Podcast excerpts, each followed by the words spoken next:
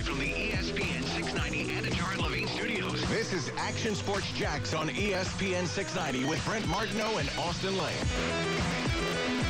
guy that just keeps making plays for us is Agnew. You know, he's been a receiver for a year, and you talk about a workaholic and a grinder. He's little, but he plays bigger than he is. Made a heck of a play Saturday, uh, Sunday. Uh, and then you have uh, you have Tyron, who's marked improved. He's a very talented guy, the guy we got from the Chargers. And then you got Devin Smith, and you got um, Treadwell. They're fighting for that last spot. That is Urban Meyer. Uh, talk about the receiving corps of the Jacksonville Jaguars. Agnew, Tavon Austin, expect some more out of them. Laviska Shenault should get the ball more with DJ Chark out. Uh, we'll see what happens in the passing game of the Jaguars. I think Marvin Jones is going to really have to play big now uh, for the Jags. Brent Martineau here at String Sports Brewery in Springfield. Come on out. Be here until 6. We're here every Thursday. And now Jaguars All Access is here every Thursday as well. Shaq Griffin will join us. He joins us virtually. Uh, so uh, you can come on out, see the show, be live on TV uh, with us, and, and Shaq will join us uh, as well each and every week. 7 o'clock on Fox 30 if you don't make it out. But I invite you to come out to Strings and you get to see a good Thursday night football game as well if you hang around. Uh, just had the Mahi sandwich. It's fantastic. And obviously, uh, haven't had the beverages yet, or probably won't, but you can, uh, certainly. Brent buys a beer today, too. Uh, you better come in and get your beer if I bought you one because you have about 30 days to do it. Moose did it last week. I don't know if anybody else, i have to check the board, see if anybody else has done it. Austin Lane, Casey Kurtz in the Action Sports Jack studios. All right, Urban Meyer, Jags, a lot of talk there. Uh, Major League Baseball playoffs. How about around the NFL? Who would you buy stock in right now more with the move they made? And, and, and keep it in the context. We think Green Bay is better than Carolina, but I want to put in the context of who, which move will help the team more. So Jaylon Smith going to Green Bay, Stephon Gilmore going to Carolina, Austin. I mean, I'm taking Stephon to uh, Carolina all day, pending he's going to be healthy. I mean, this is a guy who grew up around the area, so you get the sense that he probably wants to play there um, and play with the Carolina Panthers. You know, with Smith, there's still the question mark of can you get the best out of him, or have we seen the best out of Jaylon Smith? So it's more of a mental thing. Do they have the coaches that, that can pull the best out of Jaylon Smith? You get the sense that Stephon Gilmore is a true professional. He's been doing it for a while, coming from the Patriots organization that expects nothing but their best. I think he can go in there and influence a locker room and show how things are done. So I think in the grand scheme of things, it's it's hands down the Carolina Panthers got the better the better deal here. Yeah, those are pretty good moves early in the season by both teams. You know, I mean, there's a lot of upside to both those moves. Now, keep in mind, Gilmore won't be around for what I think another couple of weeks. Yeah. Uh, when he gets back from that quad injury, but. Uh, certainly a lot of upside to those kind of moves. And this is really, for a Carolina standpoint, really working out because of two big moves they made. Now, you could include Matt Rhule as the first, you know, domino, but I really think two moves that they made in the last couple of years. Joe Brady, and now Casey's guy, Sam Darnold. The commitment to that has kind of, well, it's worked so far. Mm-hmm. And Joe Brady looks very good and comfortable and getting the best out of Sam Darnold. I mean, you look at those are the moves I talk about, Austin, when I say, hey, you got to make a, a bold play. Well, you know, listen, investing in Sam Darnold and thinking this guy still has every, not everybody would have done that in the league. Well, uh, and yeah. Joe Brady, I think a lot of people would have wanted. I mean, coming off the LSU and Burrow year and all that stuff, um, and, and everybody's going with a hot shot young offensive mind. But Sam Darnold, putting your rolling the dice with him, I think in year three of Rhule, uh, that was a little bit of a gamble, and it's working out. See, it was a gamble, but at the same time, it wasn't really a gamble because if you're Carolina, you gave up a six-round pick, um, a second-round pick, and a fourth-round pick from the following year, then to get Sam Darnold. You're getting a guy that you know was seeing ghosts, that had mono. It was, it was a mess in New York, so you weren't really confident of where Sam Darnold was at. You bring him into a, a new offense, a, a new environment, and he's flourishing. But like where where Carolina sat in that draft and everything, like there was no guarantee, even if they were going to draft, if they didn't trade up, they were going to get their guy in the first place. So I always felt like Sam Darnold came in as kind of a placeholder uh, just to see, you know, maybe the next year they can get a quarterback. But they were surprised of how good Sam Darnold's doing, and now he's the guy. Like there, there's not going to be any draft talks next year, I don't think, for the Carolina Panthers getting a quarterback. I think there would have been draft talks if Sam Darnold was just average or below average. That's not the case so far. So I don't want to say they lucked into it because at the end of the day, they did risk it for Sam Darnold. But in terms of what they gave up to, I think, a bridge guy, I think it worked out for him. Casey, you're your rebuttal because you're, you're getting an attitude back there, I can tell. Well, I was just, you know, bridge guy, Sam Oh, yeah. Darnold. Oh, I, I don't know about all that now, but, uh, you know, it's cool. Um, Sam Darnold continuously proving people wrong. Sure. Uh, he'll keep doing it all year, all the way to the MVP. Uh, they, they, they definitely got better with these moves, and uh, you gotta, you love to see it if you've been so high on the Panthers like I have. Well, and let me be honest though. Like as far as the draft talk next year at the quarterback position, that's that's not even in the conversation, No, right? sir. I mean, from what we've seen so far. no, sir. Yeah, no, sir. absolutely. You build around Sam Darnold Yeah. at this point. Yeah. Hey, um, it, and that could really work out for the Carolina Panthers. Uh, we got the injury report for the Jags. Carlos Hyde practiced full today and yesterday. Tyson Campbell limited and limited with a toe last two days. Lerentee McCray limited today after not practicing yesterday. Roy Robertson Harris continues to be out. They're getting nothing out of Roy Robertson Harris, and that wasn't a huge investment, but it was one of their first moves they made. They're really getting nothing out of it. How about the injury report for the Tennessee Titans? Did you see how long that thing was? Oh yeah, for sure. I mean, that, like that's Harry straight out Potter of like the Sorcerer's Stone over here. I think it's straight out of the Patriots playbook, you know? I feel like the Patriots used to put like Tom Brady on there all the time. They used to Yeah, have everybody on there. And uh, there are, let's see, 1, 2, 3, 4, 5, 6, 7, 8, 9, 10, 11, 12, 13, 14, 15, 16, 17, 18, 19, 20, 21, 22, 23 people listed on the injury report for the Titans. Yeah, well, and 11 of those guys practiced, so you Yeah. know it's. And then Derrick Henry is one of those guys. So 13, real, I guess 12 or 13, because Derrick Henry obviously just needs some rest. Which But hey, the big, the big him up. watch, yeah, the big watch this week is A.J. Brown and Julio Jones. Yep, and AJ Brown is practicing full today. Did Julio Jones? Julio Jones did not practice. Of course not. Sorry about that. Condolences. AJ Brown's full. I mean, it's almost Good like for they put people on there if they had a headache. That's- Yeah, I mean, I don't know if that's like a little gamesmanship, but the I think it is. It's a it's definitely a laundry list full of, of players, and like like I said, I mean, half of those guys on that list practice full today, so let's go ahead and get them off here because they're they're fine. But um, yeah, I think it is a little gamesmanship. I don't know what you get out of it, but okay, we're talking about it. Mission accomplished. Yeah, well, I mean, it is what it is. I mean, maybe Yeah. they have, they're beat up, and I mean, the bottom line is they're pretty, they're pretty beat up at the wide receiver position last week. Those guys didn't play, so Yeah. Let me that was legit. Well, let me ask you this, Brent. Obviously, Carlos Hyde practiced back-to-back full days, so he'll be active and be playing uh, this Sunday. What does the run look like for Carlos Hyde? Are we going to see the rotation with him and James Robinson, or based off what we saw in Cincinnati and the groove that James Robinson found himself in against a pretty good Bengals team, do we see a lot more of the lion's share going to James Robinson now, and Carlos Hyde just kind of spells him every once in a while? Yeah, I think it will be mostly James, like 90 to 95 percent, and I think at least this week they can say, hey, let's make sure that shoulder's good. Let's not uh, do anything we shouldn't be doing and overdo it with you, especially since we got this guy who's um, playing fantastic. So, and and by the way, I think a little bit of that is they shouldn't have been doing it anyway, as much as they probably were. Although I've said in the past, I think that story was a little overdone. Uh, the bottom line is they weren't giving to their running backs enough. Uh, it didn't matter who it was, they weren't giving it to them early on in the season. It seems like they're getting in more of a groove. But James Robinson, you know, I, I think it's a little bit a part of this game. I mean, everybody's talking about Derrick Henry, man. What if James Robinson has a coming out party in this game at home against the Titans, outperforms Derrick Henry? I'm not saying it puts him on his level, but it'd be a big time moment. And that was after last week we discussed going toe to toe with Joe Mixon. Um, I think everybody gets wrapped up in the quarterback battles, but with this guy in the backfield for the Jags, getting caught up in the running back battle is not a bad thing. Keep an eye on it. No, for sure.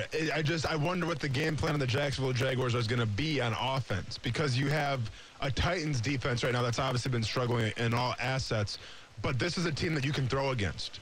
And I understand that DJ Chark, you know, is going to be out for a long period of time. Um, I understand, you know, in terms of the tight end position, hopefully Dan Arnold can keep on progressing and you have a weapon in the middle. But I just watched a New York Jets team with Zach Wilson kind of throw it all over the field.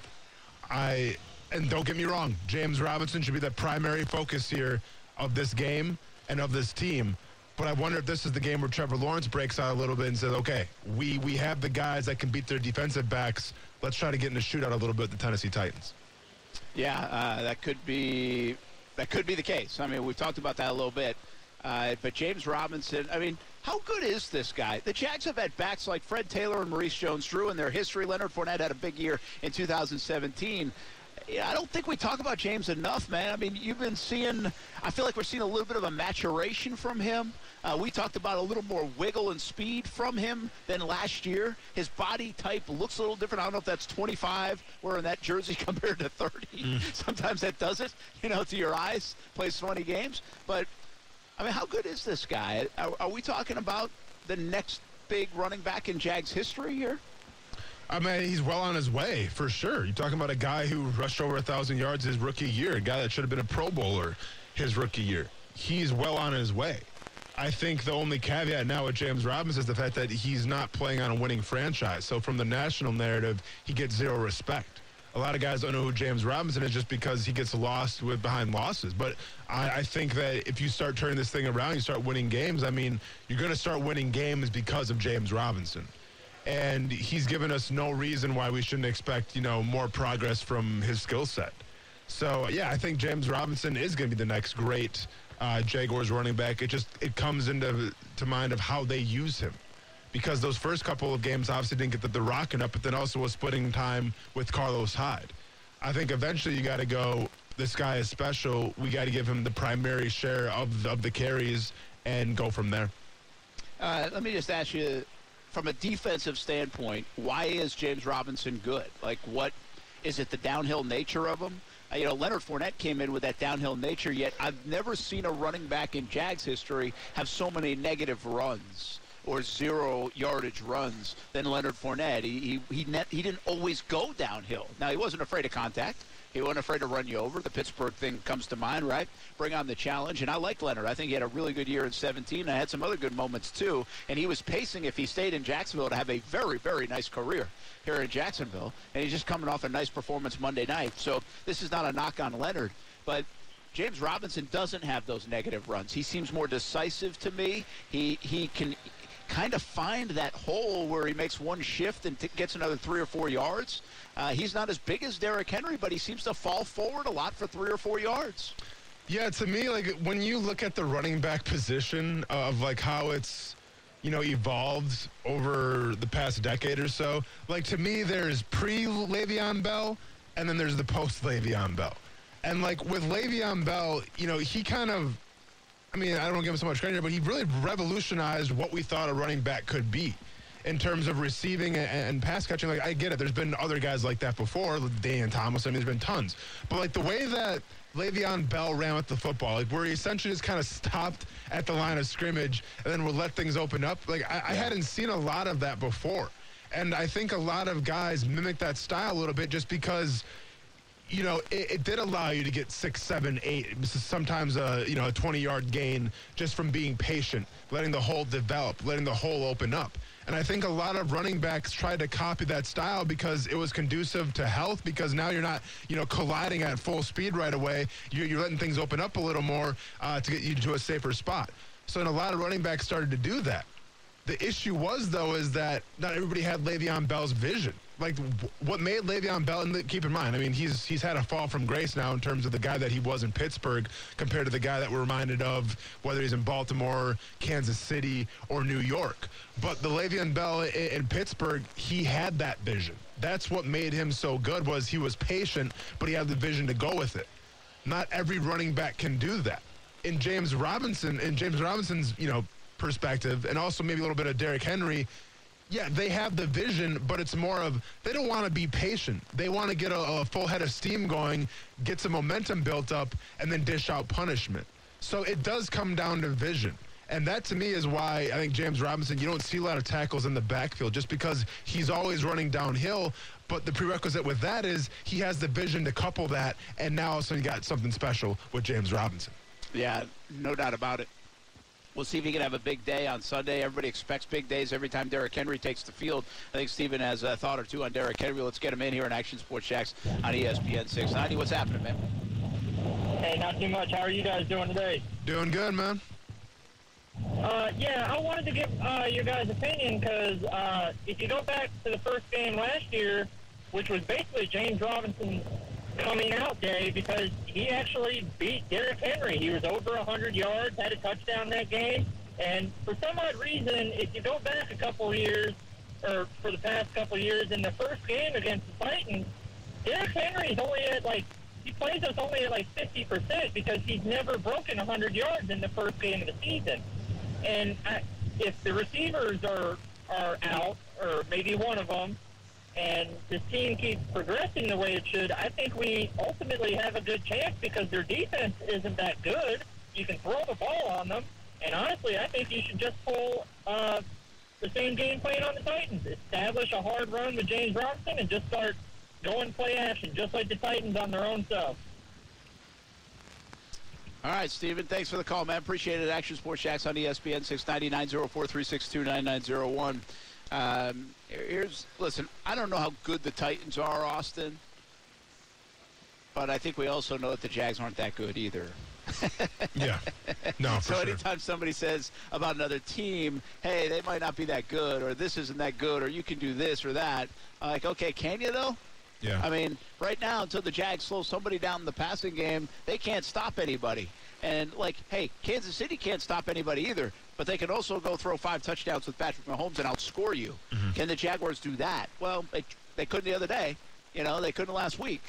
Uh, not with the way the defense played in the second half. So uh, it's, I get it. Like, I don't think, Ten- I think Tennessee is not even close to where we thought Tennessee would be a month through the year. I think they got very fortunate against Seattle uh, to, to have a really good second half, and things went right, and they won the game. Hat tip to them, they won the game. But I do think Tennessee is not nearly as good as I thought they might be coming into here on Sunday. I also didn't envision the Jaguars being 0-4, though, Austin. No, for sure. I, I didn't see that coming at all. Um, yeah, I mean, if you want to go back to that Thursday night game, Derrick Henry had 17 carries, Mariota, Marcus Mariota had six, and then Dion Lewis had three. Uh, the Jaguars did a fantastic job of, of shutting Derrick Henry down for an average of 2.59 yards. So, yeah, if, if, you, if you shut Derrick Henry down, you got a good shot of winning. That's what we saw back in 2019. Can you do that with Joe Cullen? I can see that, but I also see an offense now that has, has evolved a little bit. The the the goal is still to give Derrick Henry the ball nonstop and use the play action and all of that. But now they have guys like AJ Brown, who only had one reception. He was still kind of coming up um, back in 2019 when the Jaguars, you know, won Thursday night when it was Gardner Minshew's coming out party and also James Robinson's, you can say, coming out party. Their offense has evolved a little bit, where you have to respect it a little more. And Joe Cullen alluded to this today. Uh, they can be explosive. And when you say a team can be explosive, yes, obviously Derrick Henry can go 80 and out the gate anytime that he wants to. We've seen that before with Jacksonville. But they also have, and pending they're going to be healthy, Corey David, or I'm sorry, AJ Brown looks like he's going to be healthy. They also have receivers, though, that can beat you deep as well. They have a, a tight end who is, you know, suitable to beat you as well. So there's other guys out there that can beat you now.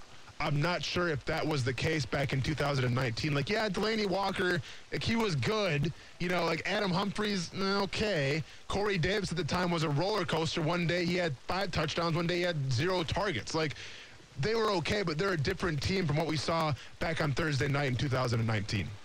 Yeah. Uh, hey, one other NFL thought for now. Tonight's game, Rams and uh, Seahawks.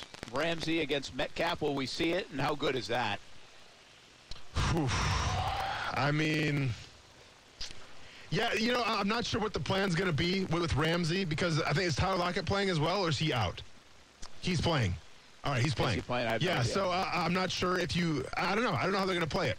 Um, in the past, we have seen Jalen Ramsey just cover straight up cover DK Metcalf uh, and do a great job on him. I think with Tyler Lockett in the slot now, uh, you might see Jalen Ramsey go back and forth with him. I think that the Rams are the point, Brent, where with Jalen Ramsey, they keep you guessing. Like, that's where they are on defense right now. I, I want to see the DK Metcalf, Jalen Ramsey showdown. I'm just not sure if we see it 100%. Yeah. It, what's interesting to me about Ramsey this year is all the slot play. It, does that surprise you? I mean, we think about an outside corner shutting down half the field.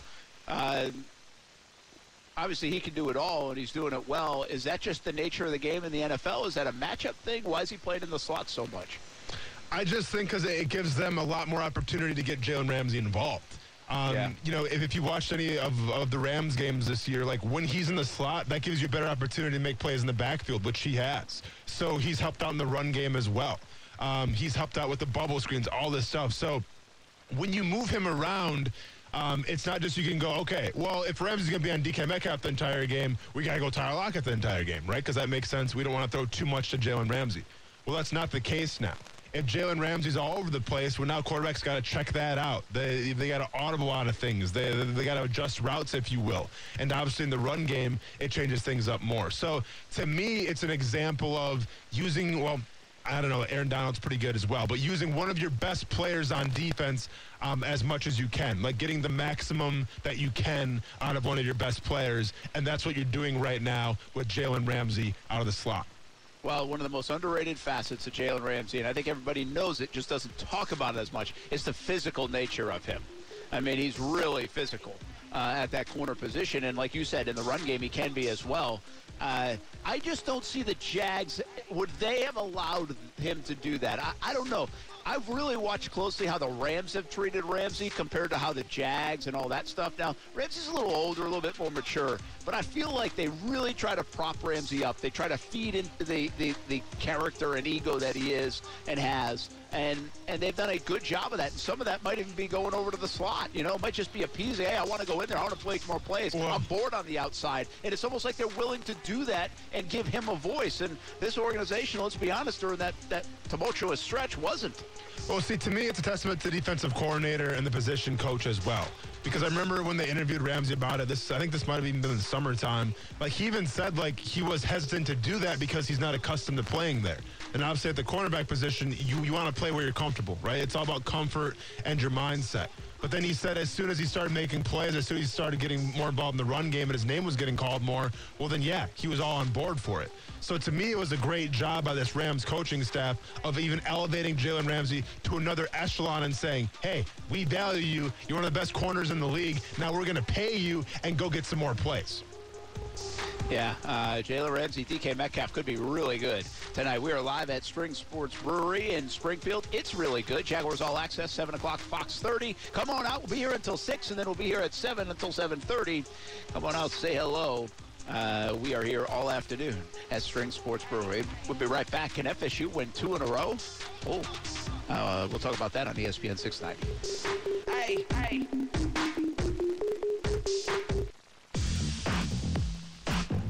Know, just uh, like I told the team yesterday, you know, sometimes you have to have to go through things to be able to get through things. And uh, you know, we needed to see uh, a game ending on the last play uh, where we were able to find success. And you know, the thing that I really, you know, looking back at it, you know, the thing that I appreciated uh, was it took all three phases. Um, you know, defense getting a stop there uh, in the in the two minute late. You know, offense having a minute to, to have to have to go down the field to put them in a posi- put us in a position, and then you know we had to go execute a uh, a field goal on the last play to be able to win it.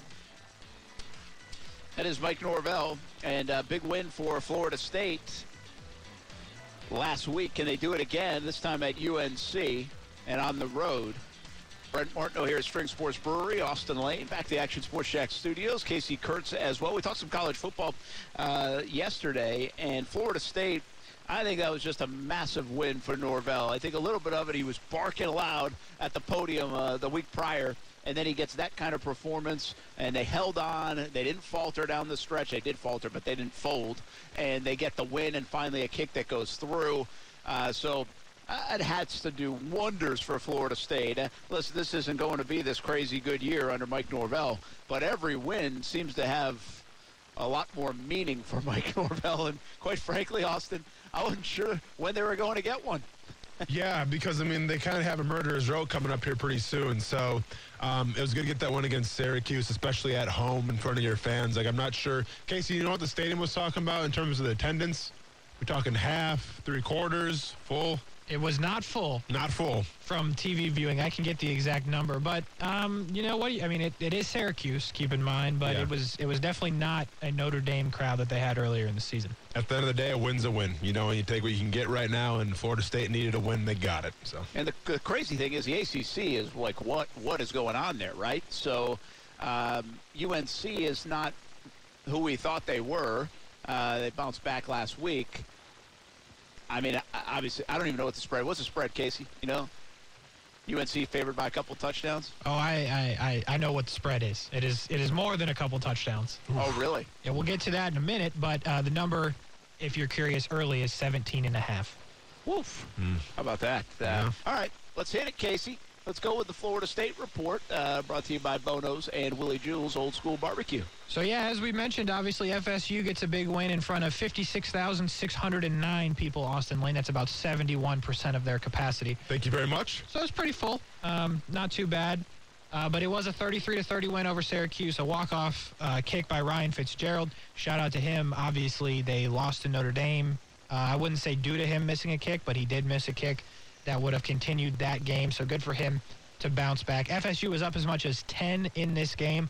Uh, that was in the third quarter. Obviously, they win by three, but it is what it is. You get a win. Uh, they did what they had to do with Sean Tucker, who is Syracuse's freshman running back, who has been incredible. They held him to 102 yards on 24 carries and zero touchdowns. However, they were keyed in on that, and Garrett Shrader, quarterback for Syracuse, ran for 137 yards and three touchdowns. so, ma- you know, give them the benefit of the doubt. They were ready for Tucker. They weren't ready necessarily for Shrader. Uh, but all's well that ends well. They did stop the pass, um, as ex- not really as expected, but we didn't expect Syracuse to throw it that much. They only passed for 150 yards in the air, but again, that is not their game. First game all season, Jermaine Johnson did not have a sack. I believe I said that the other day. They only had one sack overall. That was Fabian Lovett, who is another transfer. Their whole entire defensive line is just built on transfers. So, I mean, it's good for now. I don't know how good that is next year when these guys are gone, but it is what it is. The story was obviously Jordan Travis, who passed for 131 yards, two touchdowns, and an interception. 131 yards is not a huge number. I get that. But they did, he did what they asked him to do throw screens, throw short passes. He was extremely effective on the ground. He ran for 113 yards on 19 carries. Um, the running backs in general, which have to get going for FSU to win, Jashaun Corbin carried it 14 times for 65 yards and a touchdown. Only two carries for Treshaun Ward. I'm not exactly sure why, but those two carries went for 66 yards. So maybe give him the ball a little more um, if you're running for might 33 a clip. Yeah. So that is what it is there. But at the end of the day, they won the game, and that is what's important. And now they look forward to North Carolina, who is three and two on the season, and that is very disappointing for them. They lost week one, obviously, to Virginia Tech, 17 to 10, um, and then they lose to Georgia Tech in what is a surprising turn of events. They lost that game at home, 45 to 22. Shout out to Jeff Sims, though, by the way, tore him up uh, on the ground and in the air for Georgia Tech. And uh, Brent Martineau, did you or did you not have North Carolina in the Final Four? I did. Yeah. If Well- there's still a chance. You know, maybe that win over Florida State will push it over, In what universe we talking? Okay. but it seems a bit unlikely for you there, Brent. Uh, but that is what it is. They have allowed 143.3 yards on the ground per game this season. FSU has to run the football and they have to control the clock. That's pretty much your only opportunity because although they have lost two games, North Carolina still scores 37 points a game. FSU gives up 31. Sam Howell is obviously the story for North Carolina. He has struggled without all the weapons that he lost last year. However, they throw the ball, which is going to be an issue for the FSU secondary. And the main weapon for Howell this year has been Josh Downs. He has 40 catches for 620 yards and six touchdowns. So that's going to be Mike Norvell's number one thing to stop this week. And here's Norvell talking about Downs earlier this week. Well, I mean, you know, they, they do a great job with them and, and the the opportunities that uh, they they create for them, but also, uh, you know, with the with the run pass option, you know, they are a they are a football team that you have to go into it to stop the run. Um, you know, you have to have that plan because you know they've got explosive backs. Um, you know, they've got you know a really good scheme that, that challenges you, uh, you know, in both phases, but they create the one-on-one matchup in a lot of different ways. And and Downs is a, I mean, he's a challenge. I mean, great route runner, explosive player. You know, you know, he had a play last week as you know caught a caught a uh, you know intermediate uh, intermediate route, and you know 60 yards later he's in the end zone. I mean, he's, he has that that game-changing ability. Um, you know, very explosive in, in all aspects of what he does. I mean, you know, they're going to find a way to get the ball in his hands, and we we have to have 11 hats tracking him because you know his ability to make guys miss and uh, you know his speed and, and explosiveness definitely show up. So obviously they will be focused on that. By the way, I don't know why it is always raining after FSU practice. This man has not done a press conference yet that it was not raining in the background. So I don't know what the deal is with that, but it is always raining in Tallahassee apparently. If you're in Tallahassee and listening, please let us know if it rains every day. So here's the deal with this game specifically. Mike Norvell has only won 4 games as the head coach of FSU. However, his biggest win was over number 5 North Carolina last season 31 to 28 in North Carolina. Or I'm sorry, at home. Yeah, I was at home, yeah. Yeah, that was his biggest win thus far. So he, I don't think Norvell has a road win yet. I believe you would be correct as well. But hey, you know, it is what it is. We're, First time for everything. we're not we're not poking fun at him at this point, but uh, still, you've won over North Carolina, a better North Carolina team from last year that was number five in the nation when you beat them. How they did it last year, just as I talked about earlier, Jordan Travis he ran for 107. Ladamian Webb, who is now at Troy, ran for 109 for FSU in that game. So that's what you got to do. You got to run the ball, you got to control the clock, and you got to control Sam Howell if you can. Brent, you mentioned the spread. I told you it is 17 and a half. I understand that it's FSU. FSU has to be the most confusing team to bet right now. Yeah. Um, if you're going to do it, 17 and a half to me seems like a lot of points.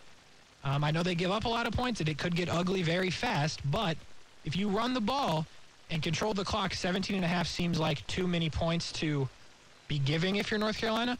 Uh, depending on where you bet this game, if you're interested in the money line situation, you can get it for as good as plus 605, whew, which is something if they could pull out just a straight up win the football game.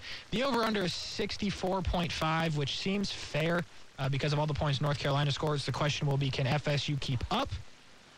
Yet to be seen.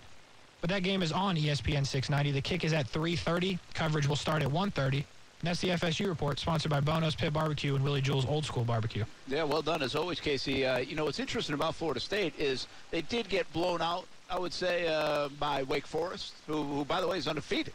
You know, it's a Wake Forest team that is undefeated. I'm not sitting here trying to say they're really, really, really, really good, but they got blown out by an undefeated Wake Forest team, uh, and a Wake Forest team I think a couple weeks ago that just beat North Carolina. But their other games have been close. So to bring up your 17 and a half point spread, I mean, Florida State has been close. A touchdown away from uh, Louisville. They obviously lost on the last play against Jacksonville State, which is, mm, and a field goal uh, that they had a chance to tie the game and, and force another OT uh, against Notre Dame. So they they have played pretty tough. Uh, even though they are very flawed, and just to remind folks too, and sometimes you have to do this. This is a Florida, you know, Mike Norvell, he has to really pull these guys. I talk, we talk about the mud around here, Austin. I mean, when you're trying to flip it after 19 losses in a row, well, Mike Norvell's trying to do that from the Willie Taggart era, the late Jimbo Fisher era, and whatever else kind of he's, you know, got himself into it last year and, and into this year.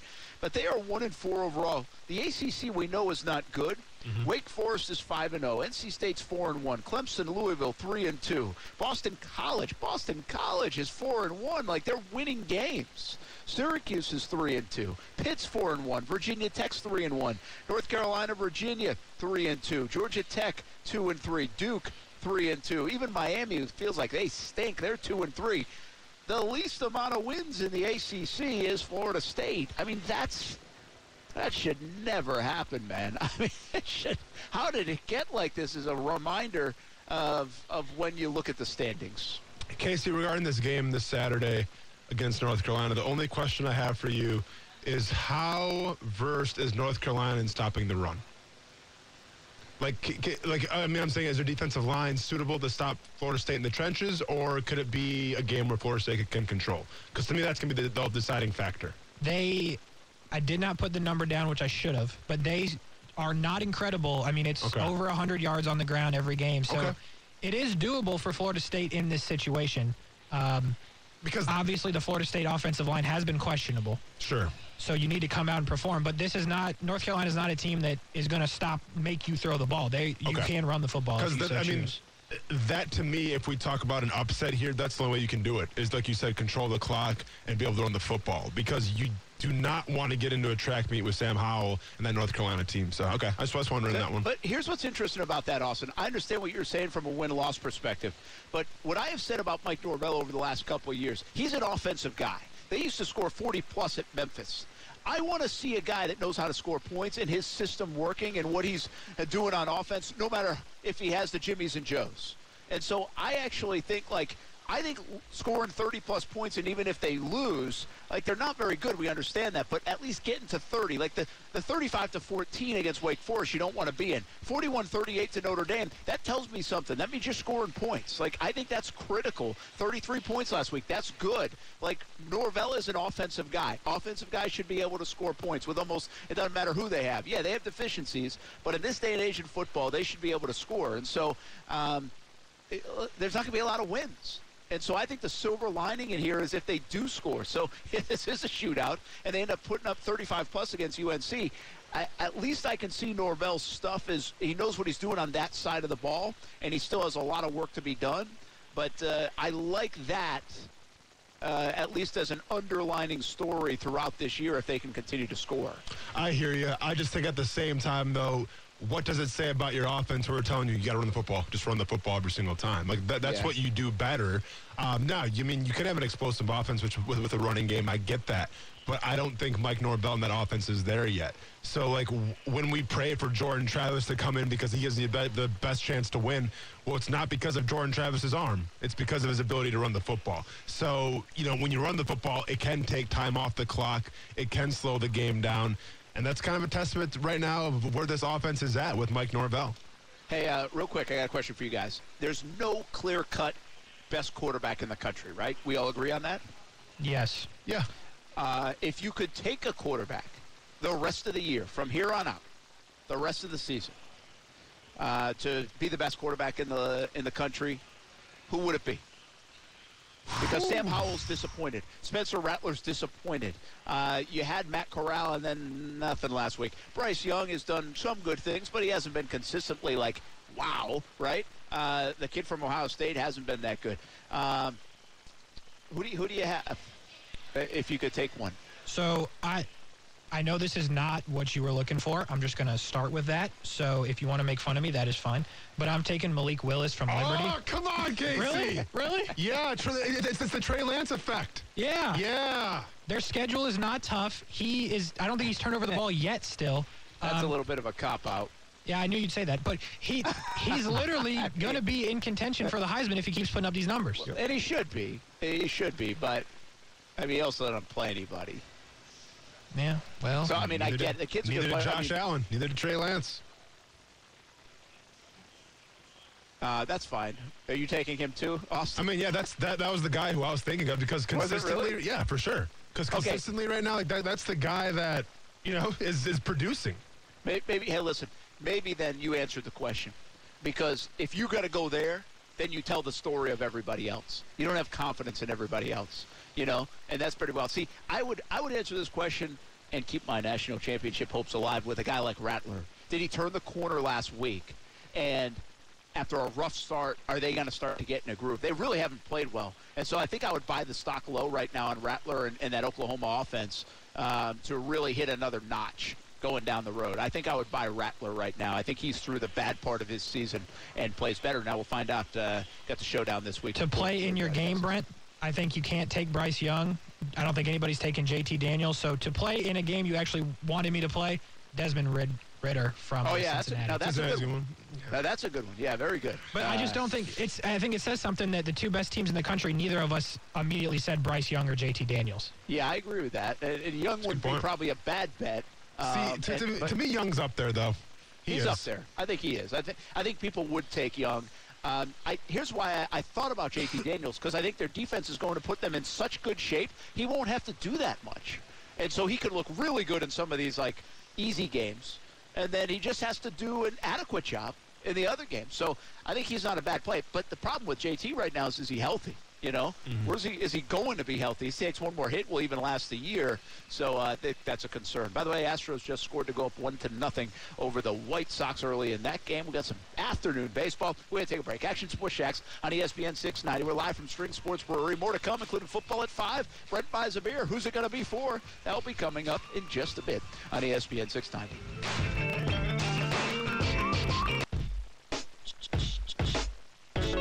The it, it was, it was, hey, the guys executed it well first half. They were, you know, they did a great job. They did a great job. You know, we, we, we always want to start the game with a kill, and a kill is three drives in a row without a score. Not necessarily three three and outs, but without a score. We had four. Usually in those situations, you win the game, and our offense was rolling, doing a great job. But we got we got to play four full quarters. Yeah, finish will be the key, right? Every every football team talks about, especially those that don't win. Uh, Jaguars are really struggled in the third quarter, coming out of the gates. I mean, they got to be better there. So, uh, Jags have to find a recipe to win. We only have a couple minutes here, and uh, let's make sure we highlight weekly, as we do, our committed to the uncommitted. This is a segment we do on the Blitz Scoreboard Show. Really having fun with it. It's been very cool to highlight some of the kids that have been overlooked in the recruiting game. And our latest installment uh, last Friday night was Dylan Stubbs, linebacker, Oakleaf High School, uh, committed to the uncommitted, presented by Baker Sports. And uh, Dylan Stubbs is this week's committed to the uncommitted. This is a guy that's going to be able to play that nickel, that star position, they say, the linebacker position. He will play uh, at the next level. And hard nosed Frank Garis talked all about him from Oakleaf last week on the show. Don't forget to uh, join the Blitz Scoreboard show tomorrow night, 9 p.m. Until 10 p.m. Usually we'll go until 10:30. I think tomorrow night we cut it a little bit short, but usually 9 p.m. until 10:30, then right into the Friday night Blitz on TV on Fox 30 and 11:20 on CBS 47 and Fox 30. But it's an it's a new show over the last couple years. If you like high school football, we really have a blast. Uh, Kevin Sullivan's a part of it, and uh, we think you'll like it. We show you live games coming in from around the area and the finishes, and then have coaches uh, call in reaction, scores, and analysis from our Hall of Fame coach, Kevin Sullivan. Committed to the uncommitted, Dylan Stubbs, uh, and he'll be here tonight, by the way. Uh, will he be here tonight? No, no, he won't be here tonight. We'll have some of our players of the week that will be here tonight. Sorry, at Jaguars All Access. Hey, I have so much going on, I can't remember which high school kids are coming over. We have a coach of the week and a player of the week that will come by now, uh, Jaguars All Access here on Thursdays, and that's on the TV side of things. But committed to the uncommitted, Dylan Stubbs, linebacker, Oakleaf High School, presented by Baker Sports. Baker Sports, homegrown and ready to help the home team look good on Friday nights and every night in any sport. Baker Sports has been doing that since 1997. Your team experts offer the top brands like Under Armour and Adidas, screen print, embroidery, and trophies all done in house right here in Jacksonville. Baker Sports get you ready for your big game. Looking good so you can play good. Play ball with your team experts at Baker Sports. Baker Sports are the best. Uh, we appreciate all they did for our Dream 18 golf tournament uh, as well. Uh, I'll give you a little advice. If you're doing a golf tournament or an event, we did this where we opened a store online. Casey, did you make your order? You bet. Yeah, see that? You could order from several items for our Dream 18 golf tournament. Everybody that was registered for the golf tournament got to pick their item and st- size and whether it was a polo shirt, a t-shirt, or a sweatshirt, or a quarter zip. And that was the way to go. So that's just a helpful hint. If you're putting on a golf tournament, give Baker Sports a call. They might be uh, able to help you out in that regard. It really worked for our Dream 18 this year, and we'll probably do it again in 2022. Football at 5 coming up. String Sports Brewery, Brent Martin, Austin Lane, Casey Kurtz. Let's get back to some football, Jaguars, uh, and around the NFL. And we have to make our wagers for Thursday Night Football, which is a fantastic game, at least on paper. We'll be right back. If your restaurant has slow bathroom drains and grease blockages, call Superior Plumbing and Pipelining. Superior Plumbing and Pipelining's high pressure sewer jetting and camera inspection of the drains will assure your peace of mind at your restaurant. Request a free estimate at superiorplumbingjax.com.